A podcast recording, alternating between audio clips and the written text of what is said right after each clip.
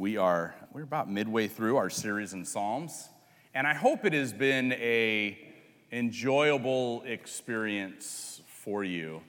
And um, just to give you a little insight into what um, a pastor experiences as you're sort of like preparing sermons, the people in your church do come through your mind as you're preparing. Not that you're making specific points for them, but you're thinking of them and you're considering them and you want to be sensitive to them.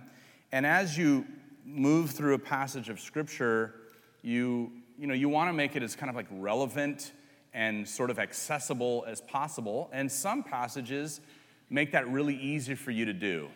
So some passages, they're just like, well, I'm looking at Brent here, they're like a golf ball on a tee, just like ready to just be, right, just smacked. Or like a baseball on a, on a tee, right?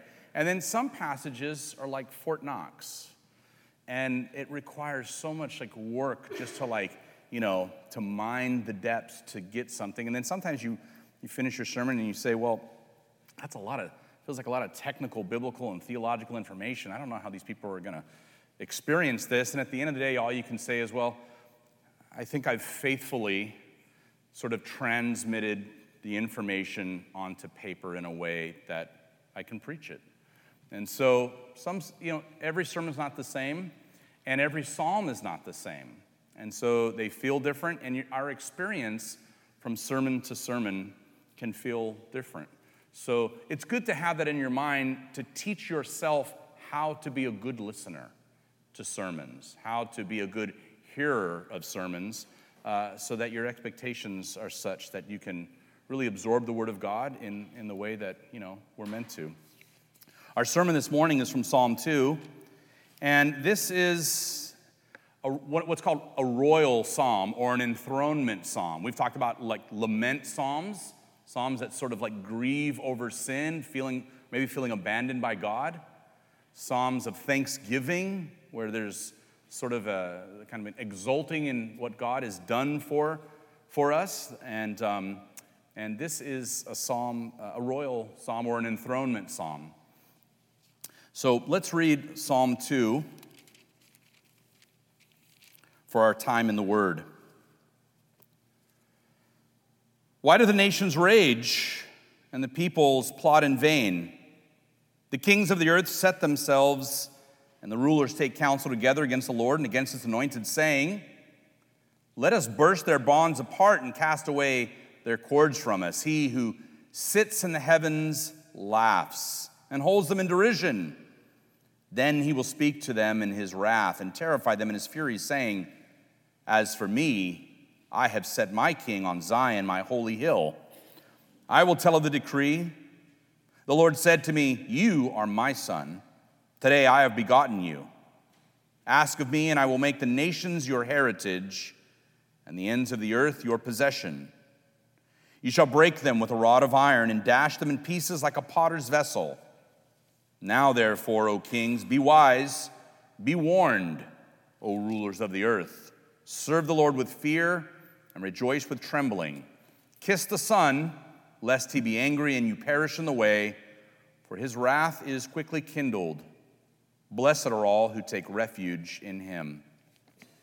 Father, now we thank you for your holy word. We pray that you would send the illumination of your Holy Spirit that we might uh, be prepared, our hearts might be prepared to receive the truth of this passage, that you might transform us through the hearing and preaching of the Word of God. Lord, that our hearts might be convicted and convinced by its truth, and that we may leave this place differently than the way we came in. We pray all these things in the strong and mighty name of your Son, Jesus. Amen. In the George Steinbeck novel of Mice and Men, George Milton and Lennie Small are migrant field workers in California during the Great Depression. George Milton is an uneducated but an intelligent man. Lennie, a bulky, strong man but mentally disabled, travels everywhere with George, who keeps him out of trouble. Lennie is kind and hardworking, but he has trouble controlling himself. He loves the touch of small, soft animals, but he always kills them. He doesn't do it on purpose. He, he just can't control his power, and he keeps crushing them in his hands like a little child would a puppy or a kitten. As long as his friend George is there to manage him, Lennie stays out of trouble. But he doesn't always want to be managed. One day, a woman, the, the wife of the boss's son, comes into the barn where Lennie is by himself, and she offers to let him touch her hair. well, as you can imagine, once he feels her soft, luxurious hair, he can't let go. And the results are disastrous. In the presence and care of his friend George, he's safe from himself, but left to his own judgment, Lennie abuses his strength, and in the end, he kills not an animal, but a person. Literary critics have posited that the book is really a commentary on the exploitation of power. Well, you know, the nations of the world are that way.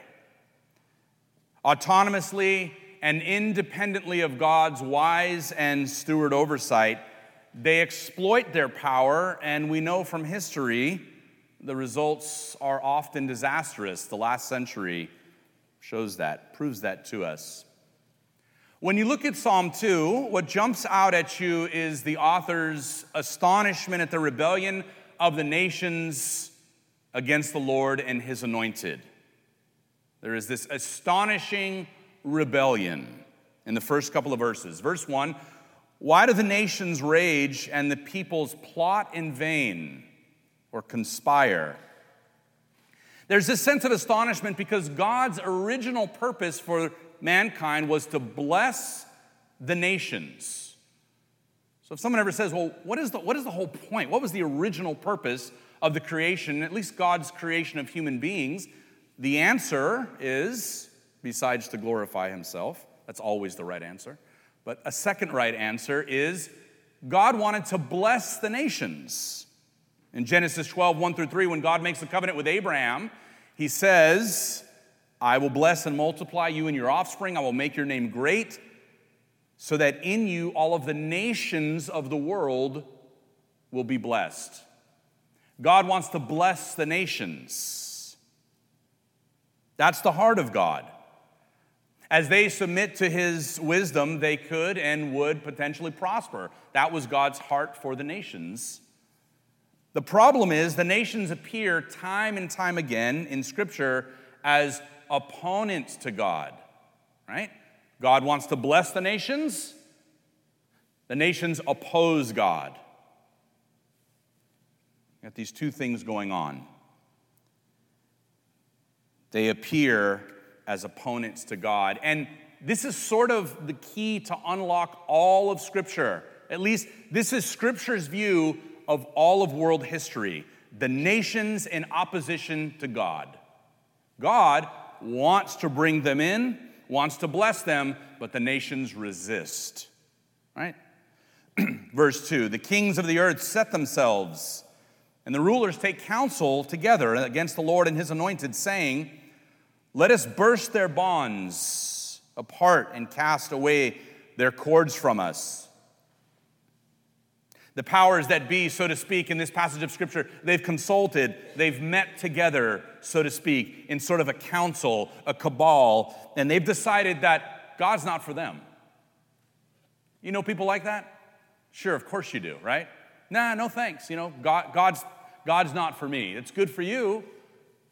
That's just not my thing. God's not for me. And this passage is saying the rulers of the nations have conspired together, they've consulted together and said, not for us. We'll govern ourselves. Thanks, though. That's the image of the nations. They want to be free of God and they view any sort of like social or moral constraint as like shackles, right? Anything that would sort of point us to like the way that God has indicated for us to live so that we might have peace and prosperity. It's like slavery to these rulers. And really, this is, this is really, the rulers of the nations are a stand in for, like the people who run the world, the rulers of the nations today. Certainly, there is a context in the ancient world when Psalm 2 was written, but really it's just a stand in for any ruler at any time of any nation in the world throughout all of history. They say, no, we'll do our own thing.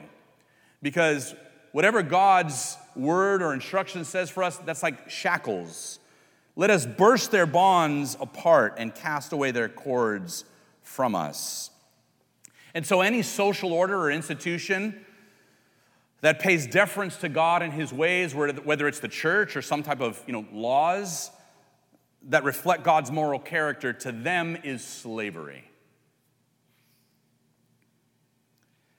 If it feels like at times you're witnessing a concerted effort to dismantle, dismantle, excuse me, dismantle uh, biblical values in our nation, you're not imagining things.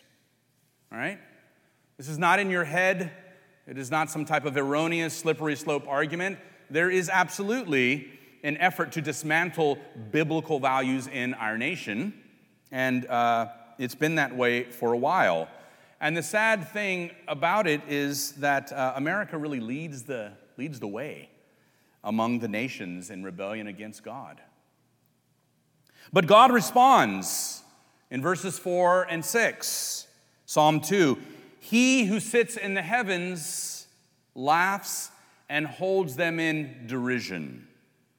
Now, maybe the idea in the world we live in today of like God laughing doesn't sit too well with us? Like, what is God laughing at? Is he laughing at human suffering? No. Is God laughing at advancements in medicines where like cures for polio and you know, smallpox have been invented. No, that's not what God's laughing at. Is God laughing at like, you know, advancements in engineering where safer buildings and transportation, you know, has been developed? That's not what God is laughing at. But what God laughs at, he laughs at human pride. He laughs at the idea that we're the masters of our own universe. God laughs at the idea that we can sort of govern ourselves as gods, completely autonomous. Just laughs at the idea that in our arrogance, we act like God, that we control the outcome of history. And this may be actually the biggest idol for, for human beings. In fact, I would say it actually is the biggest idol for human beings, going all the way back to the Garden of Eden, because what Adam and Eve were grasping for was autonomy. We don't want to do things God's way. I have, I have more fun doing things my way. Or at least it seems, right? And this sort of idol of freedom and autonomy where we just kind of govern ourselves and whatever God has to say about the world is just sort of a suggestion. This idol that is at the core of human sin and rebellion all the way since the Garden of Eden is autonomy freedom to do whatever I want to do you know? And God responds with laughter, and it's not the kind of laughter like giggling happy, like it's, it's scorn, right? Have you ever heard that phrase, you know, they were laughed to scorn?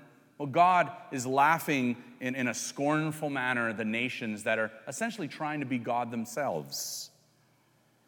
he laughs at our arrogance. He laughs at the idea that the rulers of nations are really in control, but they're not, you know? And in verse 5, he says to them, in his wrath and in his fury, he says, and mind you, he's saying this to the kings of the nations in rebellion. Well, I've got my own king, you kings. You rulers of the nations, I've got my own king, my own ruler, who I'm going to set on my holy hill. God responds. His answer to the revolt of, the, of kings and empires is to announce that he's installed his own king on his holy mountain. In other words, God has someone who represents him. God has sent someone, will send someone into the world that reflects his reign, his rule, his sovereign power, his divine authority. Now, this is a common motif in the ancient Near, ancient Near East where kings had a special revelation excuse me, a special relationship to the gods. In the ancient Near East, the king was seen as sort of you know, the stand in for whatever god they served. Certainly, the gods of Egypt uh, uh, were seen to be invested in the Pharaoh. This is maybe familiar to some of you. The Pharaoh sat on the throne over the Egyptian empire and he spoke for the gods. His power was the power of the gods, and he ruled and reigned in place of the gods of Egypt. And so the king or the ruler was seen as having like a special delegation of power among other human beings. He has divine power to execute justice or wrath. And power was mediated through him as sort of the agent of divine authority.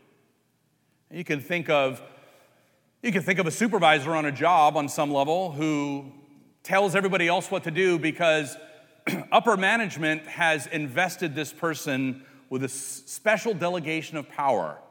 They have been invested with certain privileges to be able to say things to other people who ostensibly are just like them, but because they hold an office, a position, they have a title, they're able to do and say things. They can hire people, they can fire people. The problem, of course, is when we think about kings, certainly kings of Israel, right? You think of the most powerful kings of Israel, David and Solomon. There were many other kings of Israel and Judah. But even in David and Solomon's, the height of their power,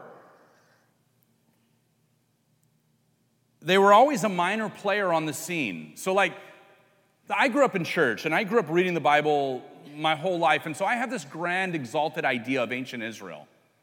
But the truth is, like, in history, Israel was this tiny little nation, this itty bitty, itty bitty little piece of geography. And, like, on the secular scene of world history, they had very, very little influence. In fact, if you read like, like the histories of Persia and Babylon and Egypt, I mean, Israel was a nothing nation. They were nothing. And we, that may like offend our sensibilities because we know who the God of Israel is, but like in, in history, they really did not have all that much power ever. So the person being talked about here cannot be referring to any of the historical kings of Israel because they never exerted that kind of power. One commentator on the book of Psalms says that the logic of the, the psalm in Psalm 2 is not historical, it's theological. There is something happening here in Psalm 2 that is really not pointing to any of Israel's history. It is pointing to something grander, something theological, at least not a part of Israel's past history. Who then is this talking about? Who is this anointed one? Well, verses 7 through 9 gives us the identity. The identity is revealed. Psalm 2 and 7 I will tell of the decree. This is the, this is, this is, this, the ruler is talking here in the psalm. The Lord said to me, this ruler says, You are my son. And this is the only appearance of the word son as a title of a Davidic king in the Psalms. And this is important because it's not talking about some ruler of Israel's monarchy in any historical sense. Verse 8 continues Ask of me, and I'll make the nations your heritage and the ends of the earth your possession. You shall break them with a rod of iron and dash them in pieces like a potter's vessel. And if you haven't already picked up by this point in our text, this is God's central word to us about Jesus. This is God's word to us about his son, Jesus the Messiah, the Son of God who's been given the nations as an inheritance to rule over with power and majesty and wisdom. And we see it picked up in the New Testament, right? This, this primary identification as this Jesus of Nazareth, this kind of character who comes out of some backwater region of Israel called the Galilee, which is like, like the hillbilly region of Israel. And at every turn, God declares over this person, This is my son. In Mark 1, when he gets baptized, a voice from heaven, the Father says, This is my son with whom I'm well pleased. At the transfiguration Mark 9 and 7, God says, This is the Son, this is my Son, the beloved, listen to him. And if, if, you, if you don't remember the story, if you never read the story, Moses and Elijah appear before the, the apostles on the Mount of Transfiguration. And Peter says, Let's make a shrine to all three of them. And the other two, Moses and Elijah, disappear. And a voice from heaven speaks out saying, No, this is my son. Listen to him. In other words, this person has been invested with a special delegation of divine power. What he says is a fulfillment of everything that came before him, Moses and Elijah, which is the law and the prophets and the Psalms. And this, in this one person, Jesus, this passage is fulfilled. And if you were a first century Jew, hearing a voice from heaven said, saying, This is my son, especially if you knew your Bible, if you were a first century Jew who knew your Bible, and most observant Jews knew their Bible, they would have thought, Psalm 2, this is the Lord's anointed. They, they didn't have maybe the distractions we have today, right? They knew their Bible. It was, you know, people knew they had one, you know, even 150 years ago, people had far less, you know, we have hundreds of books today, right? But I, I read something recently that said even, even 150 years ago, people owned very few books but the books they owned, they knew. They had read them over and over and over and over again. That's why novels written 150 years ago have so much biblical language. And some of the authors were atheists, but it was just the air that people were breathing. Well, the Bible for the first century Jew, that was just the air they breathed. And so to hear a voice from heaven say, This is my son, they would say, This is the Davidic ruler. Prophesied about centuries ago that we were waiting for. Listen to him. And instead of the nations being destroyed, God offers an alternative. So I just want to say, like, when we think about God, even the God of the Old Testament, like this, there's this narrative going on in our culture right now. Like the God of the New Testament is really nice. The God of the Old Testament is like, like, you know, a meanie. And I just want to say, like, like, what Old Testament are you reading? Because yeah, there are like places in the Old Testament where there were historical battles where like God commanded the the Israelites to go into Canaan and destroy the Canaanites. But like those are like small sections of the Old Testament, which is actually two thirds of the Bible. And I mean, there's an explanation for that, but the vast majority, the overwhelming testimony, is of God's mercy, God's love, His loving kindness, His patience, His grace, all throughout the Old Testament. And God offers an alternative to the nations being destroyed. This is the alternative in Psalm 2, 2 and 10. Now, therefore, O kings, be wise. In other words, do what's best here. Don't get yourselves destroyed. Be warned, O rulers of the earth. Serve the Lord with fear. Rejoice with trembling. Kiss the Son, lest he be angry and you perish in the way, for his wrath is quickly kindled. Blessed are all who take refuge in him.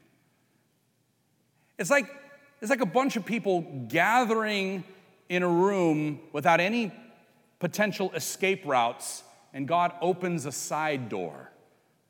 You know, it's like someone yells fire in a crowded room, and God says, No, go out this door. Be smart about it, guys. Come on. There's no, there's no reason to die here. There's no reason to be destroyed. There's no reason to perish. Be wise. Serve the Lord with fear. Kiss the Son. Honor my anointed. And this is the message that still persists today from the heart of God to the nations of the world. And it's a warning, but it's also an invitation to God's grace. Be warned, be wise, don't be foolish. Serve the Lord with fear and trembling, and kiss and honor the Son, my anointed, because it's Him. Don't pay attention to the rulers. It's Him who I've invested with all of my power and sovereign rule to reign over the earth. And it doesn't look like it now, maybe. And this is, this is where the disjunction is in our experience because the Bible declares one thing often, but our own experience of life feels something that's completely different, right? It's like God is sovereign, He's in control, and your life is in total chaos, right? There's like this disconnect, right? And that's hard. That's hard for us as human beings. And Scripture is there to remind us of a future that is, that is totally secure, but has not exactly been manifested fully in front of us.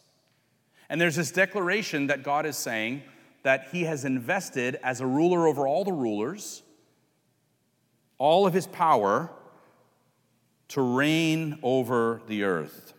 The nations could be broken with a rod of iron into pieces like a clay pot, right? I mean, you've seen a clay pot before, you know, and it looks nice, but it doesn't, I mean, it doesn't take much. You hit a stick, boom, and it just shatters into shards. And this is what God is saying. Like the nations, to me, if I wanted to, they're like a clay pot.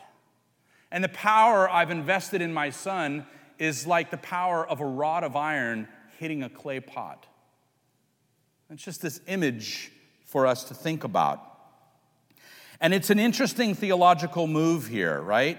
They can be destroyed, shattered like a clay pot, or they can kiss the Son. They can honor the Son.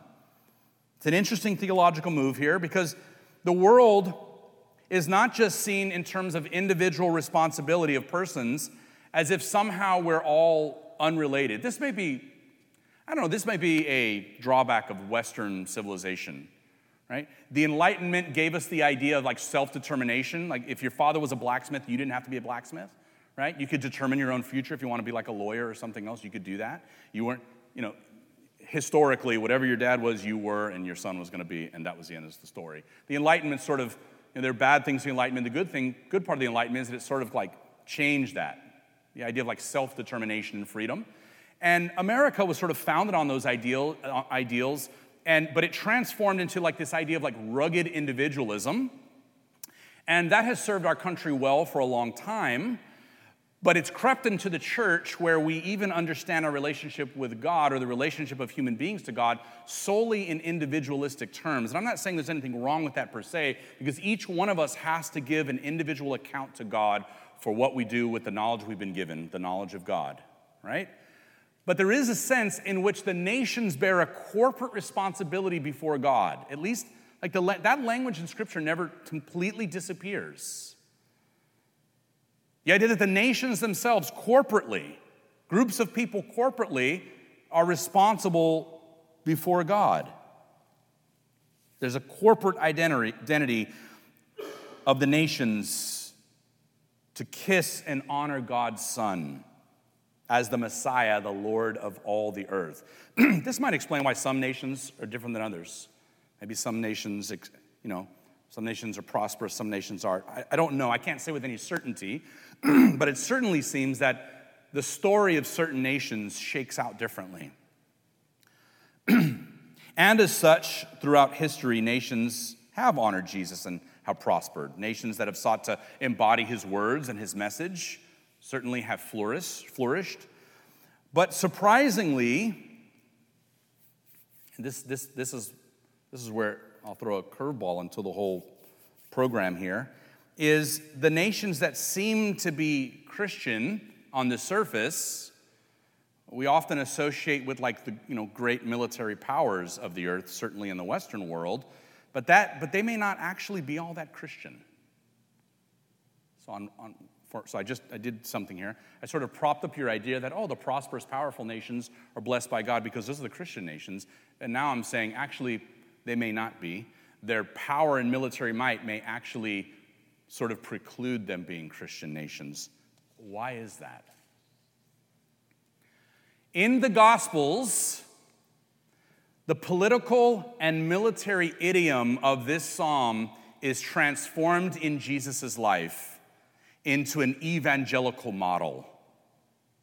It will not be power and violence that's the motif of conquest. So, this Son of God, this anointed king, is not going to reign and rule over the world the way all the other nations do with military power.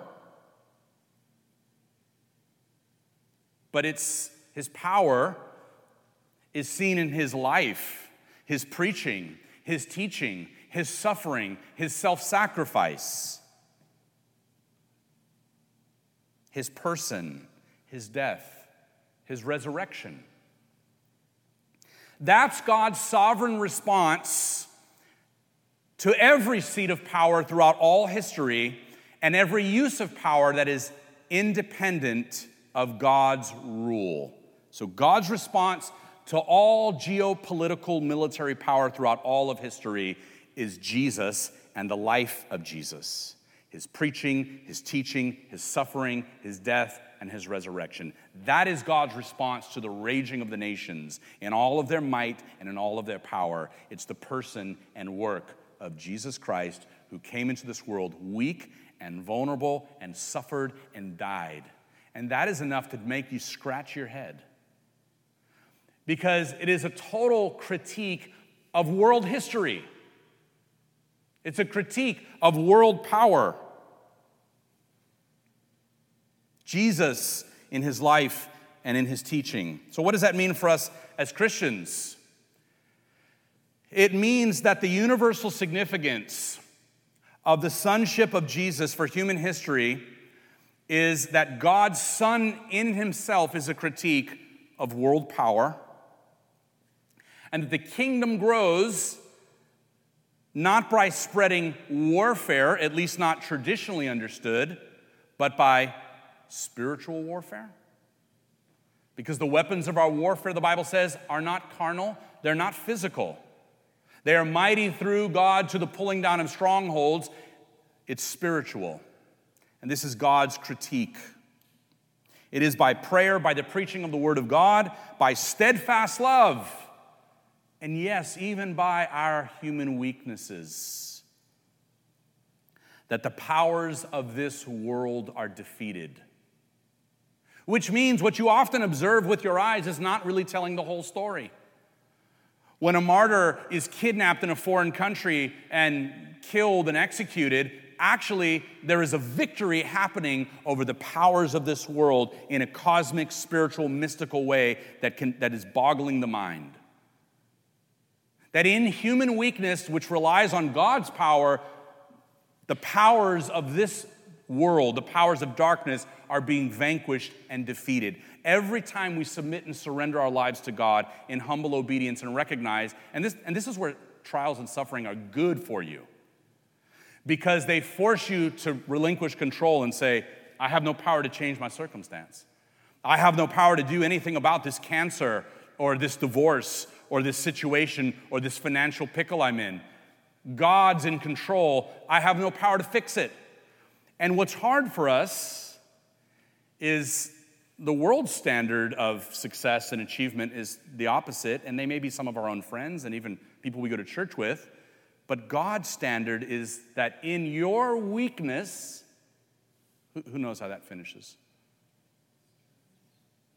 In your weakness, His strength is made perfect. There's something about weakness that actually empowers us with great power because when we set aside our own strength, our own ability, our own competence to sort of be successful in the world, that's when God's own power comes sweeping in.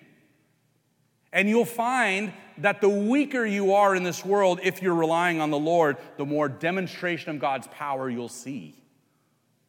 The stronger you are, sort of the less you experience God more competent you are, the more materially satisfied you are, the healthier you are, because you don't need God a whole lot, because you've got your own strength, your own power, your own abilities. But all of those things fade away, and you find yourself helpless. The power of God is made manifest in a profound and amazing way. The warfare of the powers of the earth against God will reach its climax. We know that, so I don't want to make it out to seem that that God has essentially responded to world, the rebellion of the nations with sim, simple passivity. You know, Revelation tells us that God will destroy the dark powers of this world once and for all and vanquish and put down all rebellion. Revelation 11 18, the nations raged, picking up on Psalm 2, but your wrath came to destroy the destroyers. God is judge, that day is coming. God will not always sit idly by. Will God judge the wicked nations and put down all human rebellion? And a, yes, absolutely. Those who oppose the Son, his king, his anointed. Every knee will bow, Philippians 2:10 tells us. Every tongue confess that Jesus Christ is Lord to the glory of God the Father. That will happen. But in the meantime, for us Christians, we stand in a long line of people who believed in God, who followed God's Son, who kissed the Son. Here is a word for you. While we're living in the already of the Messiah, the not yet of his rule and dominion over the nations being fully manifested, we're given a strategy. A declaration of the Son's enthronement when we hear in Matthew 28 18. All authority and on earth has been given to me. Go therefore and do what with these rebellious nations? These wicked nations who rage and conspire and plot against the Lord and his anointed? Disciple them. Disciple the nations. And when we hear that, we're hearing the Christian version of the grant of the Old Testament messianic king Ask of me, and I will make the nations your heritage. Let's pray. Father, we thank you that you've given us hearts to kiss the Son, minds to honor your anointed. It's, it's not because we one day decided we wanted to give up our old sinful life. It is only by grace. We would not have, we, we really wouldn't have been any different than the Pharisees who were unable to recognize Jesus as that son promised in Psalm 2 without your grace and the inner working of your Holy Spirit in our hearts to enlighten us. Help us, Lord God, to recognize that though one day you will vanquish all rebellious, all the rebellion of the nations of this world, in the meantime, you command us to disciple the nations, the nations that you are bringing under your sovereign power and dominion. Help us to be filled with a sense of zeal about this mission, about this word of comfort, about this charge, about this command that the nations are yours and all power and authority in heaven and on earth has been given to you. And so we can go forward proclaiming your lordship, your kingship, that you reign and you rule in the kingdom of men.